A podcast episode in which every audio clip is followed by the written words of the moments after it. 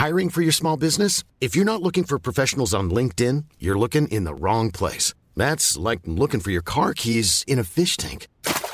LinkedIn helps you hire professionals you can't find anywhere else, even those who aren't actively searching for a new job but might be open to the perfect role. In a given month, over 70% of LinkedIn users don't even visit other leading job sites. So start looking in the right place. With LinkedIn, you can hire professionals like a professional. Post your free job on linkedin.com slash people today.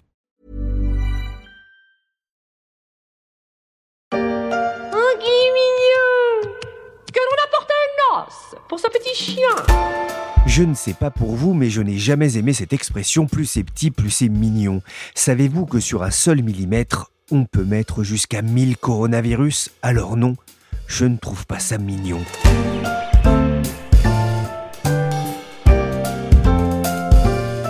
Je suis Pierrick Fay, vous écoutez La Story, le podcast d'actualité des échos, et on va continuer de remonter le fil du coronavirus un an après le blocus de Wuhan.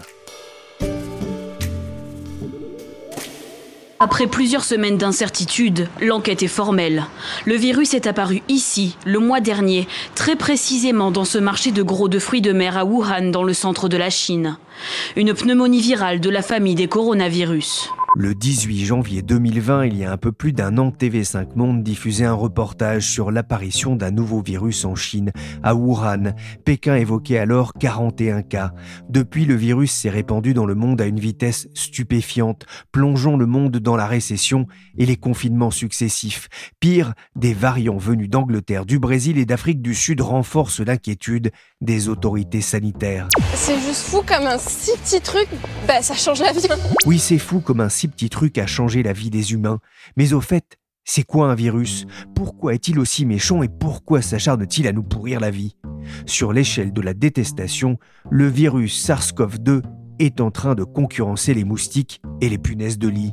Il y a quelques semaines, j'ai lu une chronique de Yann Verdeau dans Les Échos. Elle était consacrée à un livre la folle histoire des virus. Il est signé Tania Louis aux éditions Humaine Science. Il parlait d'un livre aussi captivant qu'une enquête policière, de quoi attiser ma curiosité. Bonjour Tania Louis. Bonjour. Vous êtes docteur en biologie, vous venez de publier La folle histoire des virus aux éditions Humaine Science, un ouvrage que vous aviez commencé à écrire avant l'apparition du SARS-CoV-2, le virus responsable de la Covid-19. De prime abord, c'est surprenant comment une si petite chose peut avoir un impact aussi grand sur la vie des hommes. Effectivement, et là on se rend bien compte que non seulement ça a un impact au niveau individuel sur euh, nos vies, mais là, une structure microscopique a eu un impact sur l'organisation de l'ensemble de la planète, puisqu'on a constaté par exemple pendant les confinements euh, des diminutions du bruit qui ont changé les comportements des oiseaux, la diminution de la pollution, etc. Et tout ça, on le doit à une structure microscopique. Ça incite à la modestie, je trouve. Qu'est-ce que c'est qu'un virus, justement? C'est une question très compliquée. La version euh, simple, c'est de dire que donc ce sont des organismes qui sont petits, microscopiques, beaucoup plus petits que les bactéries, hein, qui elles-mêmes sont déjà microscopiques. En gros, euh, un virus de type coronavirus, vous pouvez en faire rentrer entre 800 et 1000 sur 1 mm de largeur. Voilà, ça vous place le point auquel c'est petit. Et ce sont des entités qui sont nécessairement parasites. Les virus ne sont pas capables de se multiplier tout seuls. A un virus qui traîne sur un coin de table parce que quelqu'un y a toussé, il n'y aura pas plusieurs virus qui se fabriqueront à partir de celui-là. Il faut forcément qu'ils infectent un organisme pour pouvoir se multiplier. Ça, ce sont deux de leurs grandes caractéristiques. Ça veut dire aussi que les virus existaient bien avant les humains? Ah, Bien avant les humains, oui, ça c'est certain, puisque euh, nous, notre espèce a quelque chose comme 7 millions d'années. Alors si on remonte à la lignée humaine, on est autour de, 7 millions d'années au sens très large, alors que pour les virus, ça se compte vraisemblablement en milliards. On connaît quelques virus, hein. bien sûr le, Covid-19, hein, le, coronavirus, il y a, il y a ceux qui créent le rhume, il y a la grippe, euh, il y a Ebola, hein, euh, qui est assez sinistre, j'ai envie de dire, mais Combien est-ce qu'il y a de virus dans le monde de connu aujourd'hui? Alors, c'est une question difficile parce qu'en fait, la notion d'espèce qui est définie sur le mode de reproduction, deux individus appartiennent à la même espèce s'ils sont capables de se reproduire ensemble et de donner une descendance fertile, ne marche pas du tout pour les virus, vu qu'ils n'ont pas une reproduction sexuée. Mais si on se base sur des critères de proximité génétique, le Comité international de taxonomie des virus, c'est-à-dire de classification des virus, a aujourd'hui répertorié 6500 espèces, dont seulement 250 infectent les humains. Mais en fait, on pense qu'on connaît très très peu le monde des virus, ce qu'on appelle la virosphère, par analogie avec la biosphère, parce qu'on connaît à peu près 6500 euh, espèces, mais qu'on estime qu'il y en aurait plusieurs milliards sur Terre. est ce que vous dites, c'est que plus on cherche de virus, plus on en trouve? C'est un peu comme les emmerdes, j'ai envie de dire. c'est un bon résumé. Quand est-ce qu'on a découvert le premier virus? Alors le tout premier virus qu'on a identifié comme tel, c'est un virus qui infecte les plants de tabac et qui provoque une maladie qu'on appelle la mosaïque du tabac. Les tout premiers travaux qui ont décrit cette maladie et qui se sont euh, rendus compte que, bon, elle était vraisemblablement pas causée par quelque chose de déjà connu, datent de la toute fin du 19e siècle, entre les années 1880 et 1900, euh, après les travaux de Pasteur sur la rage, par exemple. On voit que c'est assez euh, récent, hein, effectivement, comme étude. Alors, vous disiez, c'est que ce virus mosaïque du tabac est très résistant et contagieux. À l'origine de la recherche de certains virus, il y a souvent des enjeux économiques, hein, comme pour ce, virus du tabac ou pour la fièvre afteuse dans l'élevage? Oui, en fait, on a un gros biais dans les virus qu'on étudie, c'est que forcément, et c'est tout à fait logique, on va s'intéresser à ceux qui nous posent problème que ce soit parce qu'ils nous rendent malades nous, ou parce qu'ils rendent malades des organismes qui nous intéressent, donc le tabac qu'on cultive, les animaux qu'on élève, etc. Donc on a un gros biais dans notre connaissance des virus aujourd'hui parce que ben, on a étudié ceux qui nous touchaient directement. Le premier virus qui a été identifié, c'est un virus du tabac et c'est pas un hasard parce que le tabac c'est une plante qui a une grosse importance économique et que en termes de recherche, c'était beaucoup plus facile d'étudier le tabac que d'étudier des virus qui touchaient des animaux, par exemple. Mais c'est un biais qu'on a encore euh, aujourd'hui. Il y a énormément de virus qui se trouvent dans le sol ou dans les océans, par exemple, et qu'on connaît très mal parce qu'ils ne nous concernent pas directement. COVID-19 is an infectious disease caused by a new coronavirus introduced to humans for the first time. L'OMS a publié une vidéo en anglais sur son site pour expliquer aux gens comment se protéger contre le virus SARS-CoV-2. On ne parle plus que de lui et de la maladie qui en découle, le Covid-19. Mais Tania Louis, d'où vient ce virus? Ça, ça va être une question. Euh, je ne suis pas sûre qu'on ait une réponse exact un jour. Il y a une mission qui est partie euh, en Chine, là, qui est pilotée par l'OMS très récemment pour essayer d'éclaircir un peu tout ça. Pour savoir exactement ce qui s'est passé, ce sera compliqué. Ceci dit, euh, ce virus a toutes les caractéristiques de ce qu'on appelle une zoonose classique, c'est-à-dire une transmission de l'animal à l'homme, ce qui arrive tout le temps. Hein. La plupart des virus viennent de ce type euh, de choses. Et on sait que les coronavirus sont très présents chez les chauves-souris sans les rendre malades. C'est ce qu'on appelle une espèce euh, réservoir. Les chauves-souris, on ne sait pas trop pourquoi, vraisemblablement parce que le fonctionnement de leur système immunitaire est un peu euh, différent du nôtre, sont infectés par de nombreux virus très pathogènes pour nous, mais qui ne leur font rien. Donc euh, c'est le cas d'Ebola, c'est le cas de certains coronavirus. Et dans l'environnement, au gré des contacts, les virus se retrouvent souvent confrontés à des organismes qui ne sont pas ceux qu'ils infectent normalement. La plupart du temps, ça ne donne rien, c'est une forme de cul-de-sac en fait. Hein. Le virus se retrouve face à un organisme qu'il n'est pas capable d'infecter efficacement et ça s'arrête là. Et puis, euh, ce genre de contact est tellement fréquent que des fois, par hasard, le virus se retrouve adapté à ce nouvel organisme. Et c'est vraisemblablement comme ça que le virus actuel, donc le SARS-CoV-2, a fini par passer des chauves-souris aux humains en évoluant un peu au fil du trajet, hein, c'est-à-dire que le virus qui nous infecte nous n'est vraisemblablement pas 100% identique à un virus qui infecte des chauves-souris, et il y a sans doute eu des espèces intermédiaires. C'est ce qui s'était passé pour le SARS-CoV-1 qui avait causé le SRAS en 2002-2003. On a identifié euh, la civette comme euh, espèce intermédiaire. Là, dans le cas du SARS-CoV-2, alors le pangolin avait été évoqué, mais c'est quand même une piste qui est pas du tout certaine, loin de là. Maintenant, on entend des choses sur les visons, mais tout ça est vraiment au stade d'hypothèse aujourd'hui. Ce qui est important à retenir, c'est que vraiment, quand on regarde le génome de ce virus et qu'on le compare aux souches de virus qu'on trouve chez les animaux, a priori, on n'a aucune raison de penser pour l'instant qu'il ait suivi un autre trajet que ce passage classique de l'animal à l'homme. Ce n'est donc pas la faute du pangolin. Pour connaître le responsable, il faudra donc attendre les conclusions de l'équipe de l'OMS envoyée début janvier en Chine. Mais au vu du délai pour qu'elle puisse seulement arriver à Wuhan, il ne faudra sans doute pas en attendre trop, Pékin freinant des quatre fers avec l'idée de s'exonérer de toute responsabilité dans l'épidémie. Ceci étant dit, Tania Louis, pourquoi ce virus est-il aussi dangereux pour l'organisme de certaines personnes? Ça aussi, ça fait partie des questions qui sont toujours euh, étudiées aujourd'hui. Ce dont on s'est rendu compte quand même assez rapidement, c'est que les gens qui font des formes graves de Covid ont en fait des symptômes euh, d'aggravation qui sont plutôt causés par la surréaction de leur système immunitaire que par le virus lui-même. Et c'est quelque chose d'assez classique. Hein. En fait, la plupart des choses qui sont désagréables quand on est malade, comme euh, la fièvre, les courbatures, etc., en fait, ce sont des symptômes dus à la réaction de notre système immunitaire. Et euh, dans le cas de la Covid, ben, ces symptômes peuvent parfois prendre tellement d'ampleur qu'ils créent des formes graves et peuvent entraîner des décès.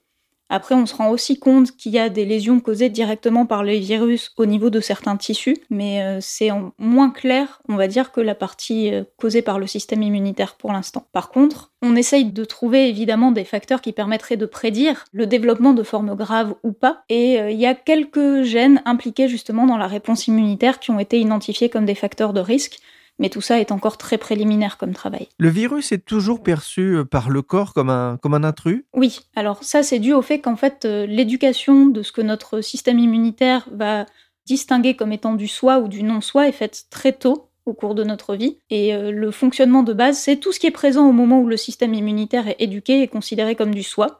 Et tout ce qui arrive ensuite est considéré comme du non-soi. Donc comme les virus ne sont pas là au départ, quand ils arrivent, ils sont considérés comme du non-soi. Après, en fonction des cas, ça va être du non-soi qui va provoquer des réactions plus ou moins violentes. Et en fait, la plupart des infections euh, virales qu'on subit, on ne s'en rend pas compte. Parce que notre système immunitaire réagit suffisamment vite et suffisamment efficacement pour que, en fait, euh, on n'ait à peu près aucun symptôme. Des bourses européennes qui décollent en flèche. Wall Street également en forte hausse. Les marchés financiers profitent de l'effet dopant de l'annonce du laboratoire Pfizer sur l'efficacité de son vaccin contre le Covid-19. Est-ce que vous avez été surprise par la rapidité avec laquelle les chercheurs ont découvert un vaccin? Alors un peu, pour être honnête, parce que je ne travaille pas dans le domaine de la vaccination du tout. Hein. Moi, j'avais fait de la recherche sur le VIH quand je faisais encore de la recherche. Donc c'était un domaine où, pour le coup, la vaccination est particulièrement compliquée, puisqu'il ne faut pas l'oublier, mais il y avait déjà une pandémie virale en cours euh, il y a un an, hein, qui est celle causée par le VIH, qui a été repérée dans les années 80 et pour lequel on n'a toujours pas de vaccin. Donc c'est vrai que j'ai un, un, peu un biais de ce côté-là, vu que je viens d'un domaine de recherche où la vaccination est justement très difficile. Après, ceci dit, ça ne me surprend pas que quand toute la communauté scientifique s'allie pour travailler sur un sujet et que des moyens financiers sont débloqués, on avance assez rapidement. Et euh, ce qu'il faut bien voir, c'est que là, on a des premiers vaccins qui sont arrivés, qui sont des vaccins à ARN, qui ont l'avantage d'être beaucoup plus simples à produire que des vaccins basés sur d'autres technologies, comme des vecteurs viraux ou des virus atténués. Donc ça, ça permet aussi de gagner du temps. Et c'est pas une technologie qui est nouvelle, hein. c'est la première fois qu'elle est développée à cette échelle, mais en fait les travaux sur les vaccins ARN et sur l'utilisation thérapeutique des ARN messagers ont débuté dans les années 90. Donc euh, c'est quelque chose qui date d'il y a un moment et qui a pu se débloquer là rapidement parce que des moyens ont été mis en jeu. Et ce qu'il faut voir aussi, c'est que pour les essais cliniques, la façon dont on teste les vaccins, en fait, c'est qu'on injecte le vaccin aux personnes et on les laisse vivre leur vie de tous les jours et on attend de voir si elles sont infectées ou pas pour pouvoir comparer si les personnes qu'on a vaccinées sont plus infectées que les personnes qu'on a vaccinées avec un, placebo, c'est-à-dire une substance qui ne protège pas, et on compare les taux d'infection dans les deux groupes, le groupe vaccin et le groupe placebo. Et donc on est obligé d'attendre pour évaluer l'efficacité d'un vaccin que les gens s'infectent naturellement. Et ça, ça peut énormément ralentir la mise au point parce que quand les épidémies ne sont pas très actives, bah, ça peut prendre des années pour qu'il y ait suffisamment de personnes qui finissent par attraper la maladie pour qu'on puisse évaluer l'efficacité des vaccins. Là, on est dans une situation où l'épidémie est très active, la pandémie même, hein, puisque c'est partout sur la planète. Donc ça va finalement assez vite pour qu'il y ait des gens qui tombent malades parmi ceux impliqués dans les essais cliniques et qu'on puisse savoir si les vaccins sont efficaces ou pas. Donc ça, c'est une chose qu'on mentionne pas souvent, mais en fait, ça a beaucoup joué sur le fait que ces vaccins aient été mis au point rapidement. On a pu faire les essais cliniques très rapidement parce qu'en fait, les gens attrapaient le virus spontanément assez rapidement aussi. Il y a une réflexion que l'on peut voir parfois sur le net qui alimente la théorie du complot, et dont Tania Louis parle dans son livre. Cela concerne le virus du sida, détecté en 1981. Il faudra deux ans pour l'identifier, quatre pour séquencer son génome et attendre 1993 pour avoir des tests de dépistage permettant de mesurer la quantité de virus dans le sang. Pour le virus de la Covid, il n'a fallu qu'un mois pour passer de la découverte de la maladie au séquençage du génome du virus. Tania Louis, dans la même idée, pourquoi l'industrie pharmaceutique a-t-elle mis si peu de temps à découvrir le vaccin contre le Covid et pourquoi n'a-t-elle toujours pas découvert un vaccin contre le sida, dont l'épidémie perdure depuis 40 ans bah, Simplement parce que ces deux virus sont extrêmement différents. Et euh, en l'occurrence, le vaccin pour le coronavirus a aussi pu s'appuyer sur les travaux qui avaient déjà été faits auparavant sur d'autres coronavirus, comme euh, celui qui a causé le SRAS de 2002-2003 ou celui qui s'appelle le MERS, qui cause un syndrome respiratoire et qui a été détecté dans les années 2012-2013 en Arabie saoudite notamment. Et donc on savait déjà quelle protéine du virus ciblé très très tôt. Donc ça, c'est aussi une des choses qui a fait gagner du temps. Pour le VIH, on n'avait pas cette expérience à l'époque quand il est apparu. Et euh, c'est assez frappant de constater que pour le VIH, on a testé énormément de techniques différentes et pour l'instant, aucune n'a donné de résultats efficaces. Mais c'est vraiment lié au fait que les deux familles de virus n'ont rien à voir. Oui, c'est lié aussi à la nature du virus. Hein. Ah, c'est complètement lié à la nature du virus. Et à l'inverse, pour le VIH, bon, ça a pris du temps à l'époque, hein, mais on a des traitements efficaces, alors que pour l'instant, pour le SARS-CoV-2, on n'a pas de traitement. Donc euh, voilà, chaque virus a son fonctionnement, et en l'occurrence, le VIH évolue très très vite et euh, génère une très mauvaise réponse immunitaire, notamment parce qu'il s'attaque au système immunitaire, hein, il ne faut pas l'oublier. Donc euh, ça n'aide pas, alors que le SARS-CoV-2 touche d'autres tissus, notamment les poumons. Donc voilà, simplement c'est lié au fait que les deux, les deux virus sont très différents. Et après, ce qu'il faut avoir en tête quand même, c'est que pour l'industrie pharmaceutique, un vaccin, c'est beaucoup d'investissement pour quelque chose qui va être utilisé une fois, puisque c'est de la prévention. Donc euh, c'est pas quelque chose d'extrêmement rentable en fait. Il vaut mieux développer un traitement qu'on va pouvoir donner aux gens à chaque fois qu'ils attrapent une maladie, si on veut faire de l'argent, que mettre en place un vaccin préventif qui va être utilisé une fois et puis ce sera tout. Donc euh, clairement, les intérêts financiers au développement de la vaccination ne sont de toute façon pas énormes. En quoi la technique de l'ARN dont vous parliez est-elle révolutionnaire justement pour les vaccins? Pour deux raisons. La première, c'est une raison purement technologique. Hein. C'est toujours intéressant d'avoir un nouvel outil qui permette de développer des vaccins efficaces. Bah, notamment parce qu'on voit que les outils dont on dispose n'ont pas permis de mettre au point des vaccins contre certaines maladies. Peut-être que cette nouvelle technologie-là va être plus efficace. Et la vaccination par ARN messager présente un certain nombre d'avantages, notamment en termes de vitesse de développement et de coût de développement. C'est assez facile et peu cher de faire fabriquer des ARN messagers. Et également en termes d'adaptabilité. C'est-à-dire qu'il suffit de changer la séquence de l'ARN messager, ce qui est assez simple. Il faut relancer une chaîne de production, évidemment, hein, mais c'est pas quelque chose de technologiquement compliqué pour s'adapter à une nouvelle souche virale ou un nouveau virus. Alors qu'avec les autres techniques de production vaccinale, c'est beaucoup plus long et beaucoup plus cher. Donc on a une technique qui est beaucoup plus flexible. Et comme je le disais tout à l'heure, c'est une technique sur laquelle des gens travaillent depuis des décennies. Donc euh, constater qu'elle fonctionne effectivement, bah, c'est quelque chose de très satisfaisant sur le plan scientifique. Après, évidemment, c'est une technique qui a aussi des inconvénients. Hein. On parle de la fameuse chaîne du froid, parce que l'ARN messager, c'est une molécule est fragile, donc il faut la conserver à des températures basses. Et évidemment, c'est la première fois qu'on développe une telle technologie à une échelle aussi énorme, donc c'est tout à fait normal qu'il y ait une surveillance assez serrée de ce point de vue-là pour vérifier s'il n'y a pas d'éventuels effets secondaires graves qu'on n'aurait pas anticipés. Est-ce que vous comprenez que ça puisse faire peur à certaines personnes qui ne veulent pas du coup se faire vacciner? Moi je comprends totalement l'angoisse, d'autant que les informations auxquelles on a accès quand on n'est pas spécialiste du sujet ne sont pas toujours claires. Donc euh, je pense que c'est important de prendre en compte les inquiétudes des gens, d'essayer de comprendre d'où elles viennent, qu'est-ce qui pose question et euh, de prendre le temps d'y répondre. Donc euh, oui, c'est quelque chose de nouveau, c'est forcément toujours un petit peu inquiétant. Après, en l'occurrence, quand on s'est penché sur la question et qu'on regarde les résultats qu'on a obtenus hein, aussi, parce qu'il y a la théorie et il y a la pratique, les résultats obtenus à l'heure actuelle sont vraiment extrêmement positifs. Les méchants, c'est pas très gentil, les méchants. Sachez qu'on doit le nom de virus à Ambroise Paré qu'il a emprunté à un mot latin signifiant poison. Mais ce que vous expliquez dans le livre, c'est que le virus en soi n'est pas méchant, c'est-à-dire bah, La première chose, c'est que les virus n'ont pas de volonté propre. Ce ne sont pas des organismes qui ont une conscience, et pour un certain nombre de biologistes, ce ne sont même pas des organismes, ce sont juste en gros des paquets de molécules. Donc euh, un virus ne se réveille pas le matin en disant oh, je vais aller infecter une personne et la rendre malade. Pas du tout. Simplement, comme la plupart des entités biologiques, leur premier objectif, avec des gros guillemets, hein, puisque ce n'est pas un objectif conscient, c'est de se reproduire. Et comme ils ont un mode de reproduction qui nécessite de parasiter des organismes, eh bien cela peut entraîner des conséquences pour les organismes en question, en empêchant certaines cellules de fonctionner, en déclenchant une réponse immunitaire qui va elle aussi provoquer des symptômes, mais ce n'est pas une volonté de nuire du tout, et au contraire, il y a des virus avec lesquels on cohabite sans aucun souci. Vous expliquez dans La folle histoire des virus qu'il y a un débat pour savoir si les virus sont vivants, alors on ne va pas trancher dans ce podcast, mais avant de lire l'ouvrage, je me posais une question, sont-ils dotés d'une forme d'intelligence ou du moins d'un instinct de survie euh, qui va va les pousser par exemple à muter? Alors pas du tout, pas ils sont pas dotés d'une quelconque intelligence ou d'un quelconque instinct de survie. En fait, ils sont simplement soumis aux règles de l'évolution. Donc pour euh, reposer un petit peu euh, les, les principes de base, les virus possèdent un génome, c'est-à-dire une molécule qui peut être ou de l'ADN comme dans notre cas ou de l'ARN, c'est le cas du SARS-CoV-2. Ça, c'est le nom de la molécule qui en fait est un empilement de briques qu'on peut visualiser comme euh, une pile de briques de quatre couleurs différentes.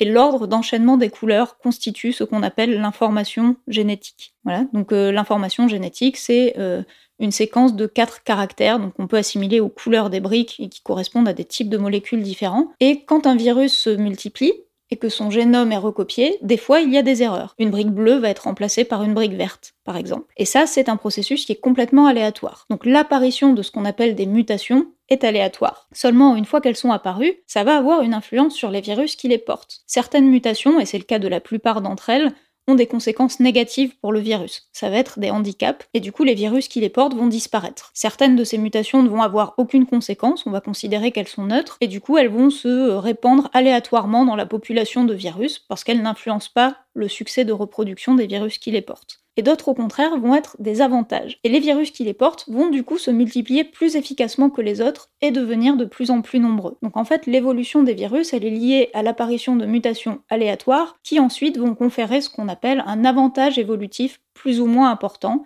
Et plus elles sont avantageuses, plus elles vont se répandre. Mais il n'y a pas du tout besoin d'un mécanisme de conscience ou de volonté pour expliquer ce phénomène-là. Pourquoi est-ce que les virus mutent justement? Bah, La raison de la mutation, c'est aléatoire, hein, simplement. En fait, ce qu'il faut voir, c'est que dans nos cellules à nous, quand on recopie notre génome, on a tout un tas de mécanismes de correction et de vérification des erreurs pour faire le moins de changements possible. La plupart des virus n'ont pas ça. Alors je dis la plupart parce que les coronavirus sont justement une exception. Ils font moins d'erreurs que les autres en proportion, ce qui leur permet d'avoir des génomes plus gros donc au final, il y a quand même euh, des erreurs à peu près à chaque copie du génome d'un virus, il y a une ou deux erreurs. En gros, c'est l'ordre de, grandeur à avoir. Dans une copie du génome humain, il y en a plus que ça. Mais, euh, mais, la plupart des mutations du génome humain n'ont pas trop d'effet parce qu'en fait, notre génome à nous, c'est de l'information qui est très dispersée. Sur la longueur totale de notre génome, il y a moins de 2% de gènes. C'est-à-dire qu'il y a 98% d'endroits où les mutations sont pas graves ou peu graves. Dans le cas des virus, au contraire, l'information est très compacte parce qu'ils sont petits, donc ils ne peuvent pas incorporer dans leurs particules de dissémination de gros génomes en général. Les virus sont globalement contraints de ce point de vue-là.